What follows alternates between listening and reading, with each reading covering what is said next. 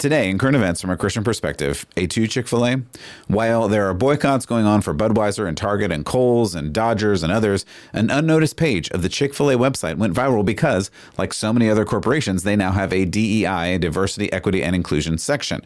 What does this all mean? Here's the picture.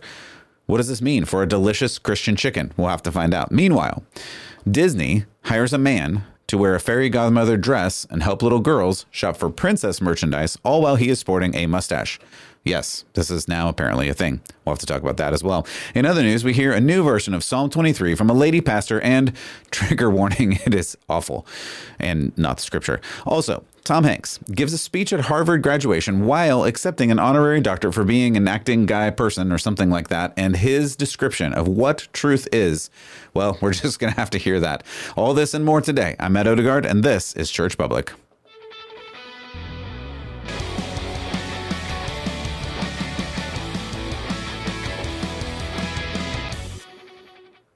Welcome back to Church Public. As always, I am Matt Odegaard, your host, and I am here to help you understand what it means to live out your faith. And we do that by looking at current events from a Christian perspective, because sometimes living out your faith means, well, living out your faith, going out into this world and figuring out what you can do in this world in accordance with God and his word. So we're going to go back to scripture as much as I can. I'm going to couch things in that. You don't have to take my word for any of this. I hope that you do your own work. You pour into the Bible with your heart and soul and mind and strength and find out what God has and what he has already said through his scriptures, because all scripture is God-breathed and useful for all kinds of things, as Paul told Timothy. So we need to do that as much as we can, and I want to help you do that. If I can help you get further down that road in a faster fashion, I'm happy to do that. So if you like this, hit the like button. If you want to subscribe, hit the subscribe button. If you want to give a review. If you want to hit the notifications, sometimes those work. If you are listening on audio, I love you and thank you for all that you bring to this platform. If you want to watch the video, you can go to churchpublic.com. You can go to Rumbles. You can go to YouTube. Sometimes I'm up there depending on how they feel about me. I feel like at this point it's any day where I will just be kicked off there entirely, but we're gonna just keep going until they do. But YouTube's, I love you guys out there. Thank you for allowing me to be part of your platform. Anyway, so we're gonna look at some current events from a Christian perspective today and see if we can make sense of what is going on in this wild world. So let's get to some news. Okay, Chick-fil-A. Listen, I love Chick-fil-A. You know I love Chick-fil-A.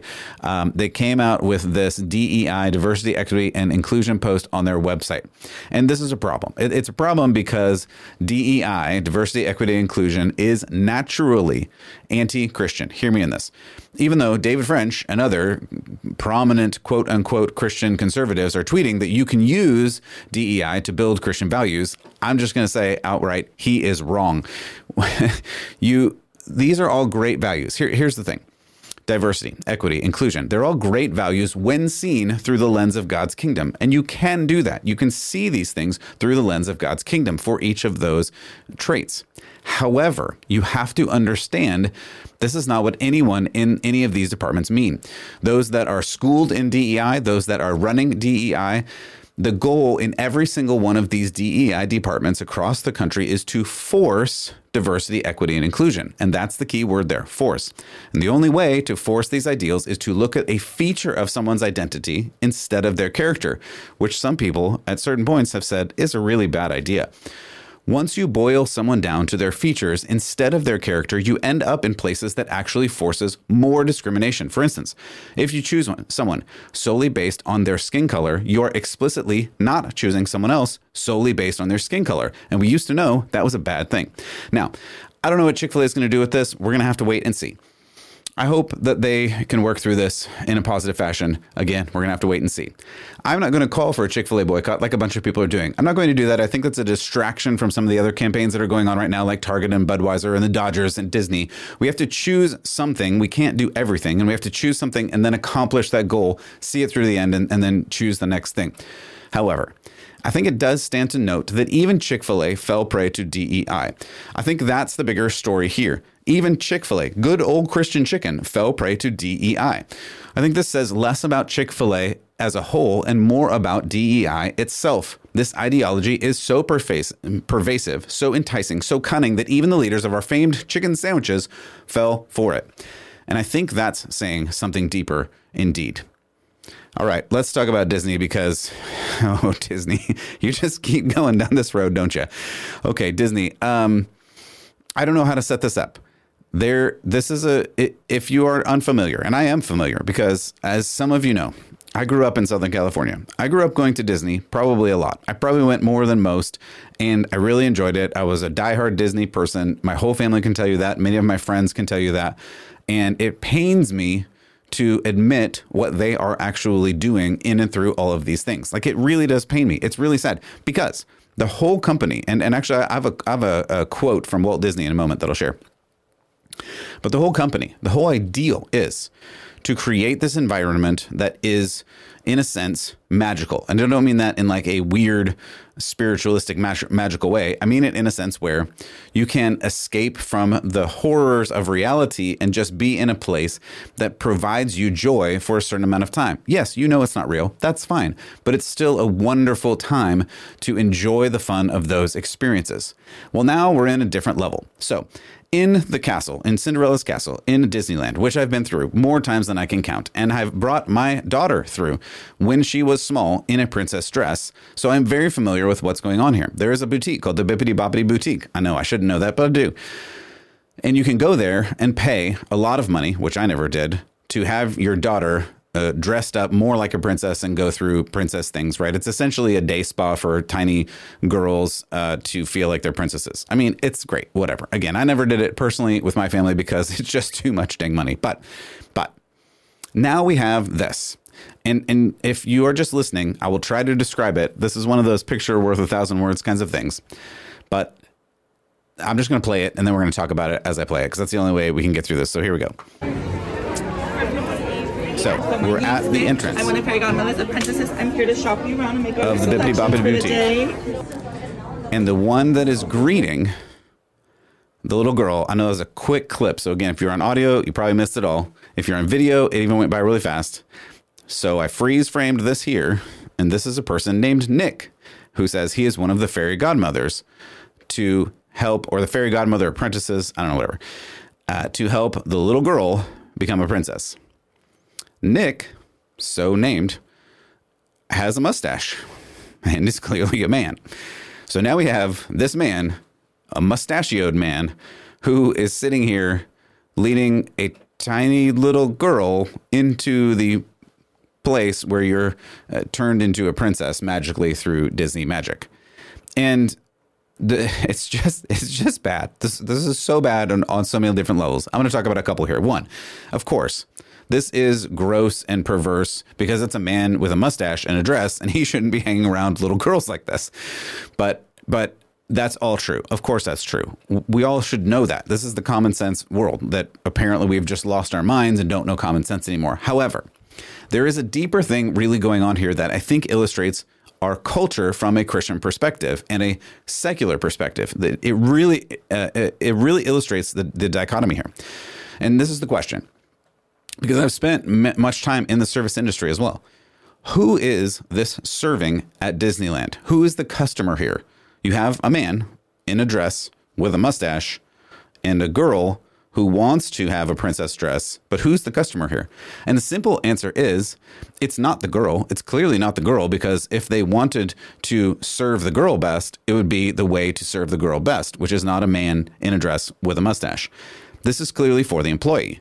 They're clearly serving the employee. It's not for the general attendee at Disney. It's not for the parents, clearly. And it most certainly is not for the little girl who must be really confused to go princess dress shopping with a mustachioed man. No, this is clearly for the employee. And we've come a long way from this idea that some of you have heard before. The customer is always right. Now, apparently, that's not true. Now, apparently, the employee is right, and the customer can leave or do whatever they want because they don't care. The employee, the employer, they don't care about the customer apparently at all, because this is what's happening here at Disney, and we see it. And this is the trend. The customer doesn't matter. The customer doesn't matter at Budweiser or Target or the Dodgers or Disney. And back to our first story, this really is another result of DEI, diversity, equity, and inclusion, because when you cut up your values and you base the end result on an identity characteristic, like you see here, of your employee, you end up with a man in a dress with a mustache talking to a young girl, because now it's about you. It's about you, the employee, because you have to be included. You have to feel included. You have to feel equal to everybody else, even if you're a man with a mustache in a dress. And this is, in fact, the exact opposite of what Disney had started.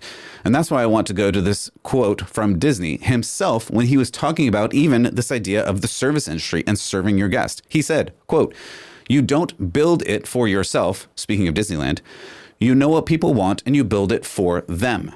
In other words, you need to create your environment so that your guest is served. But that's not what's going on here. Somehow it seems that this all has been lost in translation. So that's enough for Disney. And speaking of being lost, we're going to talk about Tom Hanks. Great actor. I mean, he's acted in a lot of things, and he's fine. But he gave a commencement speech at Harvard University about truth. And, well, it went about like you think it would. So let's back up just a little bit in time, because Harvard has been around for hundreds of years at this point. That's actually true. Begun somewhere in the 1600s, even before that, depending on how you count it. So Harvard, Yale, etc., they used to have their commencement speeches in Greek and Latin and Hebrew. And actually what the commencement was all about was the graduates themselves fiercely defending beliefs in the language that they were working through, usually Latin, sometimes Greek, Hebrew, and others. And also math and science, because they needed to prove they were worthy of their graduation. And now, in the year of our Lord, 2023, things are a bit different. In fact, I think this video actually sums up pretty well what's going in our current culture. The commencement speaker was not trained at Harvard, though he did receive an honorary doctorate degree from there. I think this is a fitting tribute to a person who acts as if they really know. So let's listen to the first part of this. Actually, I'll say this one more thing first. He says right before the clip in this speech that, quote, "It's not fair, but please don't be embittered by this fact. Now, without having done a lick of work, without having spent any time in a class, without having once walked into that library," pointing at the Harvard Library, "in order to do anything with the graduating class of Harvard, its faculty, or distinguished alumni, I make a good living playing someone who did," end quote. In other words, with all the knowledge of his Hollywood education, Hanks launches into a dissertation on truth, its importance, and its ultimate grounding from whence truth comes. And so we have an actor playing an educator for this graduation. That's the best way I can sum it up. Let's take a listen. "We are all in a cage match, mixed martial arts battle royale with agents of hubris, apathy, intolerance, and braying incompetence, the malevolent equals to Imperial stormtroopers, Lex Luthor, and Loki. And we could all use a superhero right now. The language of telling the truth. It is in the vision quest for truth that we look to you newly incorporated members of the Justice League of Avengers. For the truth to some is no longer empirical, it's no longer based on data, nor common sense, nor even common decency. Telling the truth is no longer the benchmark for public service. It's no longer the salve to our fears or the guide to our actions. Truth is now considered malleable by opinion and by zero-sum endgames. But the truth is sacred, unalterable, chiseled into the stone of the foundation of our republic." That end part was actually great. The beginning, not so much.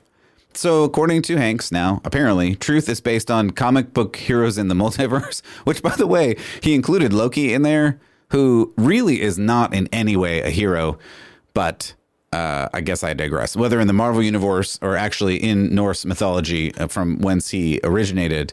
Not a great guy. Anyway, that's a digression. So I won't go down that path today.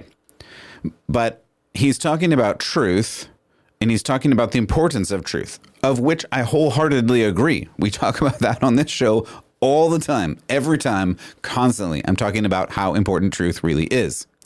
But he chooses to locate truth in superheroes or Marvel heroes or something. He doesn't really give any indication of where this truth comes from. Where would you find this truth? Just that truth is in danger and truth is at odds, and we need a superhero to save the truth or something like that. But the truth is, Mr. Hanks apparently believes that men can become women, which he's talked about in other places, in this trans ideology and LGBTQ ideology. So which one is it? Which thing is really true? Do you find your truth within yourself, and then your whole discourse doesn't make any sense because you said we need to find the truth and guard the truth, except you've made your own truth? None of this makes any sense. And as a response to this vapid discourse on Marvel comic book lore, I'll give you two verses that I think are more important. Jesus answered, "You say that I am king. In fact, the reason I was born and came into the world is to testify to the truth. Everyone on the side of truth listens to me." And then Pilate responds, "What is truth?" John 18:37-38. And a little earlier in John, Jesus says, "I am the way, the truth, and the life. No one comes to the Father except through me." John 14:6. This is really where truth comes from, and it comes from outside of ourselves. And unless we ground the truth in what is actually real, our foundation will be about as strong as the feather flying around in Forrest Gump.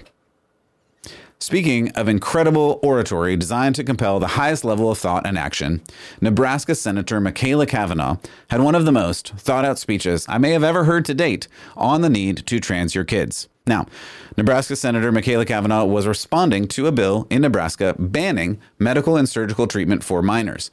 And this treatment, quote unquote, is the changing or attempt to change from one gender, say male, to the other, say female. So the state was saying, hey, we should not do this because it's really bad for kids and it has no grounding in truth or biology. But this Nebraska Senator, Michaela Cavanaugh, had an incredible speech to talk about why, with excellent resources and foundation, this was a bad idea. So let's give her a listen. Trans people belong here. We need trans people. We love trans people. Trans people belong here. We need trans people. We love trans people. Trans people belong here. We need trans people. We love trans people. Trans people belong here. We need trans people. We love trans people. Trans people belong here. We need trans people. We love trans people. Trans people belong here. We need trans people. We love trans people. You matter. You matter. And I am fighting for you. And I will not stop. I will not stop today. I will not stop tomorrow. You are loved. You matter. You belong here.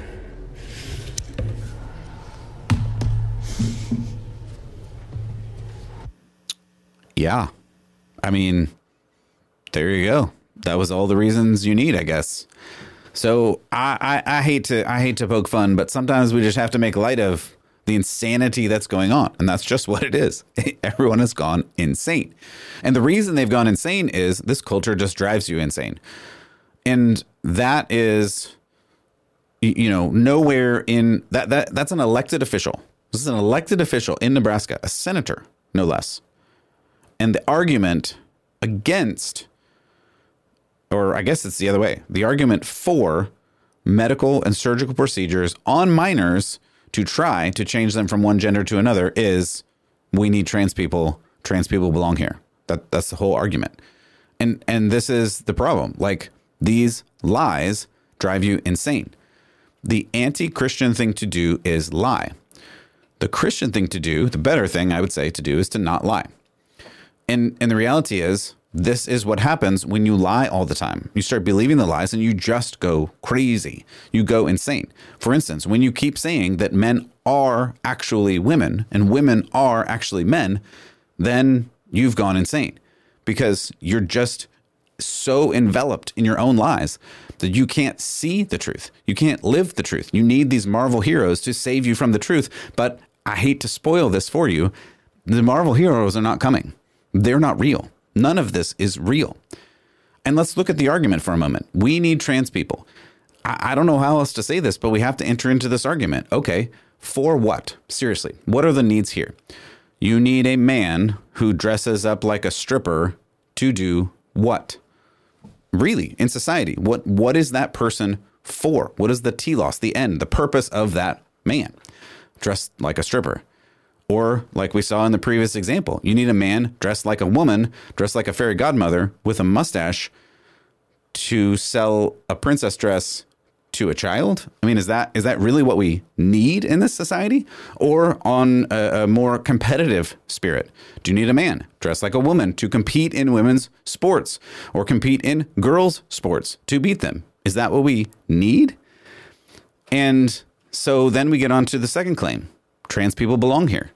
And where? Like, what are we talking about in all seriousness? Where do trans people belong? Now, are they children of God who should be loved and taught about the kingdom of God? Yes, 100% yes, absolutely. They are loved by God and they should be taught about the kingdom of God. But where do they belong? Like, what are we saying here? Do they belong in the Senate with this lady? Do they belong in Nebraska, in America? What is the argument here? What is the argument for? Where are we trying to put people who are confused about what gender actually is? What is a woman? What is a man? If you can't answer the question, if you don't know truth, if you're just going to lie about everything in life, how do you function in society? And that's a really difficult question. And on a personal level, I can have compassion on a person who is struggling with this. On a systemic, on a societal level, this just tears apart our social fabric because we don't know what is real and what is not real. And we have to see things like that and understand from a Christian perspective that the only argument left is yelling. Because once you have entered into the world of lies, there are no real arguments for, well, men should just be women or women should just be men. They all should be allowed to go everywhere and do everything the opposite gender does, even if their parts don't match. But that argument obviously is ridiculous because there's so many different concerns, safety concerns, all the men winning women's sports competitions and things like that, like men or, you know, teenage boys and teenage girl locker rooms just because we want to acknowledge this lie. There are real world consequences for the rest of society when we start believing these lies. And so we have to figure out how to live in a world with truth that is actual truth, not Marvel Cinematic Universe truth. All right. So now we're going to move on to I don't know what to say. We're going to move on to my favorite topic, which is the Bible and Psalm 23, which I don't think you can see right now. This plaque right here, if you're watching the video, is actually Psalm 23, but it's above the video. So I apologize. You can't see it. I should have moved the camera so you could see it. But one of my favorite Psalms, and it's one of my favorite Psalms because it talks about God's provision through all circumstances, and really especially bad circumstances, and that God is yet still good. He is the good shepherd. This lady pastor has a different approach to it. We're just going to listen to this, and I don't even know how far we're going to make it into this. I don't know how much I can take, but I saw it, so you get to see it. Join me in the call to worship. My mom is my shepherd. I shall not want. She makes me lie down under cool, downy comforts. She watches me play beside still waters. She restores my soul. She leads me in paths of respect, responsibility, and goodness, for I am her name's sake. Nope. Yea, even though I walk past monsters in the dark, nope. I will not be scared, because my mom is always near me. Her hands and her voice, they comfort me. Mama sets the table and cheerfully calls me to dinner, even in front of big, mean bullies. She anoints my skin, knees, and broken heart with kisses. Okay, I can't do it anymore. Here's. I'm going to read a little bit of Psalm 23. I'm not going to read the whole thing. I mean, it's short. I might read the whole thing if I get into it and just love it. But you, first of all, who wrote this?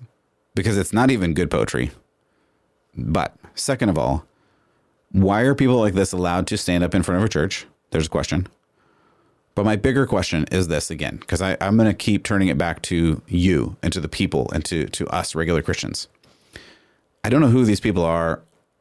I just don't understand why they did nothing. Now, Maybe I'm just fed up with silliness and bad Bible teachers, but I would have at the very least walked away if I was in a good mood. And if not, I may have stormed up and said, no, we're not doing this. Like, this is not the Bible. This is some weird made up shenanigan garbage. And like, I'm done with this and you're done with this. I don't know. I don't know. Fortunately, I don't go to churches like that. So I'm not going to have that experience. But when I come across things like this, I just go, what? Like, first of all, how did this happen in the first place? And second of all, why did there are people standing there reciting this garbage out loud and not thinking, well, where did this come from? Who invented this? It's not Psalm 23. And I'm just going to read you a little bit here because it's so good. Psalm 23. The Lord is my shepherd. I shall not be in want. He makes me lie down in green pastures. He leads me beside quiet waters. He restores my soul. He guides me in paths of righteousness for his name's sake. Even though I walk through the valley of the shadow of death, I will fear no evil, for you are with me. I'm not going to read the rest of it for time, but this is your homework. Go and read Psalm 23. I'm telling you, it's one of my favorite Psalms, and you can take each one of those lines, each one of those words, and dive into it for who God is and who that makes you. It's a really, really good psalm for the sovereignty of God, for the providence of God. That means the power of God and that God will provide for you, even in these dark times and these dark places. And I just love it. And it's mildly infuriating, maybe not even mildly. It's pretty infuriating for people to take that and turn into my mama is my shepherd or whatever she said. It just, oh my gosh, people. All right. We're going to do a couple more because I'm a glutton for punishment. All right. So, you know, we've been doing this Dodger thing and we got to talk about the Dodgers thing. I mean, we looked at this before. Oh, I don't have it up here. So we had the Dodgers Pride. There was the whole thing where you had the Sisters of Perpetual Indulgence who were invited to the Dodgers 10th anniversary Pride game. And then they were uninvited and then they were reinvited and this whole thing back and forth and back and forth. And now they're invited. And it's just a whole hot mess. But the Dodgers continue to try to play both sides. So you have this guy, Kershaw, I believe his name was. Let me see if I can get this up for you here. We'll just do that and that. So this is Clayton Kershaw. Apparently he is, I think he was a Dodger. I don't know if he's currently a Dodger. I apologize. I'm showing my lack of sports awareness in this, but he was promoting this Christian faith night on July 30th. And then the Dodgers themselves reposted this Christian faith night. And I just like, I don't exactly know where to go with this. Like, on the one hand, I love that he wants to have a Christian faith night. On the other hand, I feel like the Dodgers have burned that bridge. They decided to choose the Sisters of Perpetual Indulgence, who are anti-Christian. They don't like Christians and they make fun of Christians and blaspheme God and Christians. So why would we go back and say, well, you know, I know you did this super anti-Christian thing, but we're going to go back a couple weeks later and then we'll do Christian things? Like, no, you should just say, no, we're not going to do this garbage because you chose this. You chose to platform those people that hate God. Why would I go back into your place and try to redeem that? No, you have made that bed. Now you lie in it. We have our churches, we have our places, and we should do our worship there. That's kind of how I feel about it. I know you may have a different perspective. Maybe you feel like you want to go and you want to just support. And I've heard people say, well, we'll turn the atmosphere around by turning that dark demonic thing into worship. I get that. I just think by supporting the Dodgers in doing that, we are supporting what they did before. I can't separate those because I feel like it's too far gone and they chose to do that. Now they're trying to split the difference and make everybody a little bit happy. And to me, that just makes everybody upset. And I don't love that. Now, there is another thing that I wanted to point you to, and that is Blake Trinen. And he wrote an amazing letter. I believe he is a relief pitcher for the current Dodgers. And I'm going to read you some of this letter because this is the response. And I love his courage. I hope he stands up in this because he's going to get so much pushback from the Dodgers and the sports people and the LGBTQ, sex, religion, and everyone is going to hate him for this. But I love it. I love him. I love that he stood up and wrote this. So here, let's read a little bit of this. I'll read it out loud for you. And if you're watching, you can see it on the screen. Okay. He wrote, I am disappointed to see.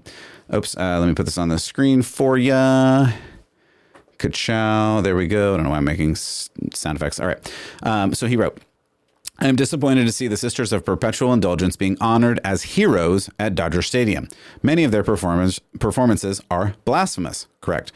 And their work only displays hate and mockery of Catholics and the Christian faith. Again, absolutely correct. I'll continue reading. I understand, this is him writing, I understand that playing baseball is a privilege and not a right. My convictions in Jesus will always come first. Amen, sir. Thank you. Continue to read. Sorry, I got excited.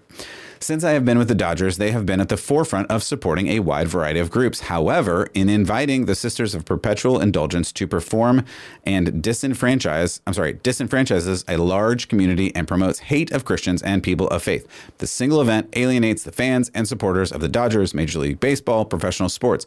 People like baseball for its entertainment value and competition. The fans do not want propaganda or politics forced on them. The debacle with Bud Light and Target should be a warning to companies and professional sports to stay true to their brand and leave propaganda and politics off the field. Yes, correct. 100%. I love it. Thank you for saying that. And that's not even the end. There's a little bit more. I'll read you a little bit more here. All right. I believe Jesus Christ died on the cross for my sins. I believe the word of God is true. And in Galatians 6:7, it says, do not be deceived. God cannot be mocked. A man reaps what he sows. This group openly mocks Jesus Christ and the cornerstone of my faith, and I want to make it clear I do not agree with nor support the decision of the Dodgers to honor the Sisters of Perpetual Indulgence. And then he ends with, as for me and my house, we will serve the Lord. Joshua 24:15. Yes, yes, yes, yes, yes, yes, yes. I cannot say yes enough times. I love it. I am so impressed with the courage of this man to stand up because the backlash is going to come on this guy. And I would say pray for him to stand strong and pray for him to remain strong through whatever storm is coming his way. And I know it is. And it's unfortunate that's the world we live in, but it is. And I'm going to kind of land with this. This is Franklin Graham. He gave a speech at the NRB. The National, I believe it's National Religious Broadcasters Conference, and he said a couple of things, and I think this is good, and let's listen to a couple of things that he has said. He said, "Quote: The world is deteriorating so quickly. It seems like every demon in hell has been turned loose, and we cannot be deceived and we cannot be fooled." We need to get ready and we need to get prepared. He went on to say, the whole purpose is because we're living in a cancel culture and they want to destroy Christian organizations. They want us to shut our mouths and they don't want to hear from us. End quote. I totally agree. I mean, these are the types of things that I say here.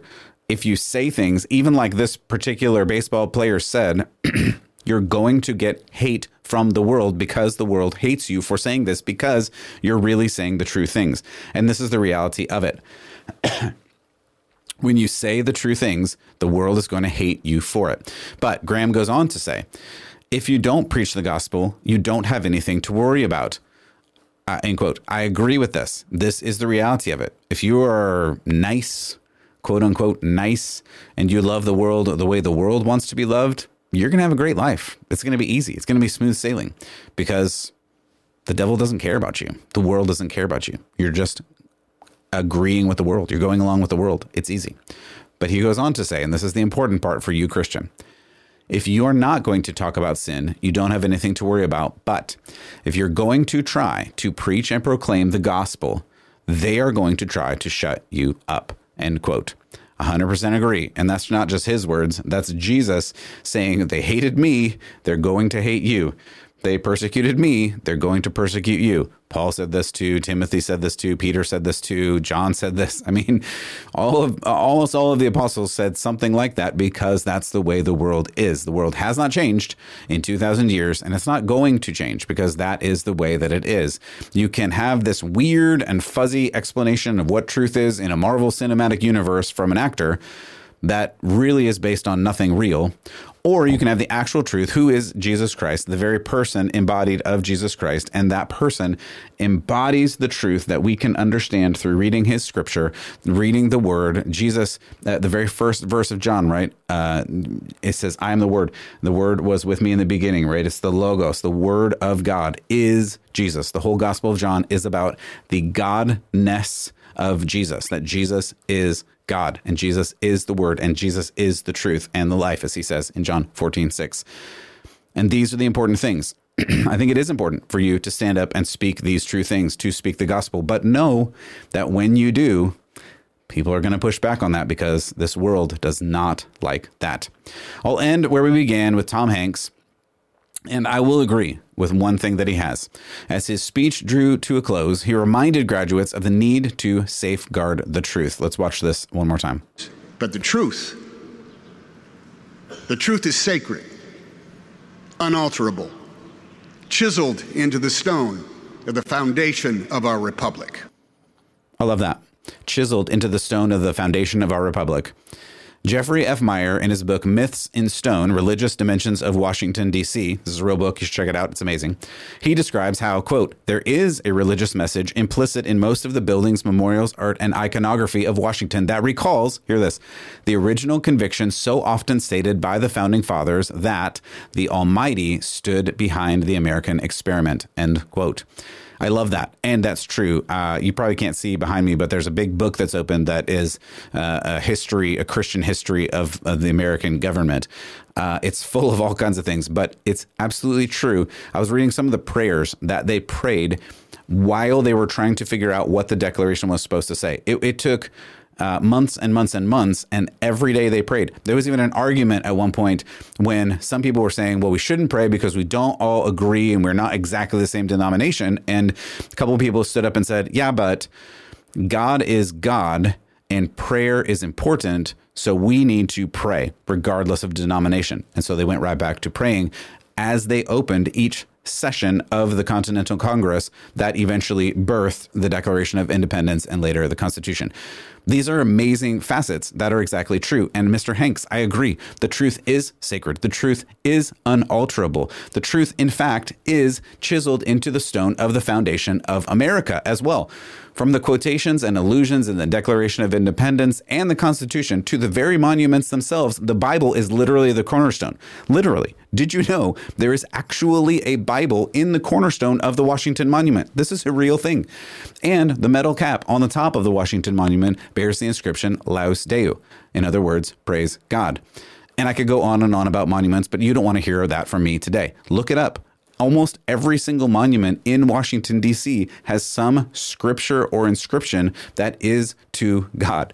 So the truth is important. I would say again, I think it's the most important thing. And the good news for you is the truth can be known. It's not found in Marvel movies or heroes or mythology or actors or even Harvard graduates. No, the truth is found in only one place, and that is Jesus. Fix your eyes on him. Be bold and speak the truth with confidence. For Church Public, I'm Matt Odegaard, and I always hope that you will keep the faith.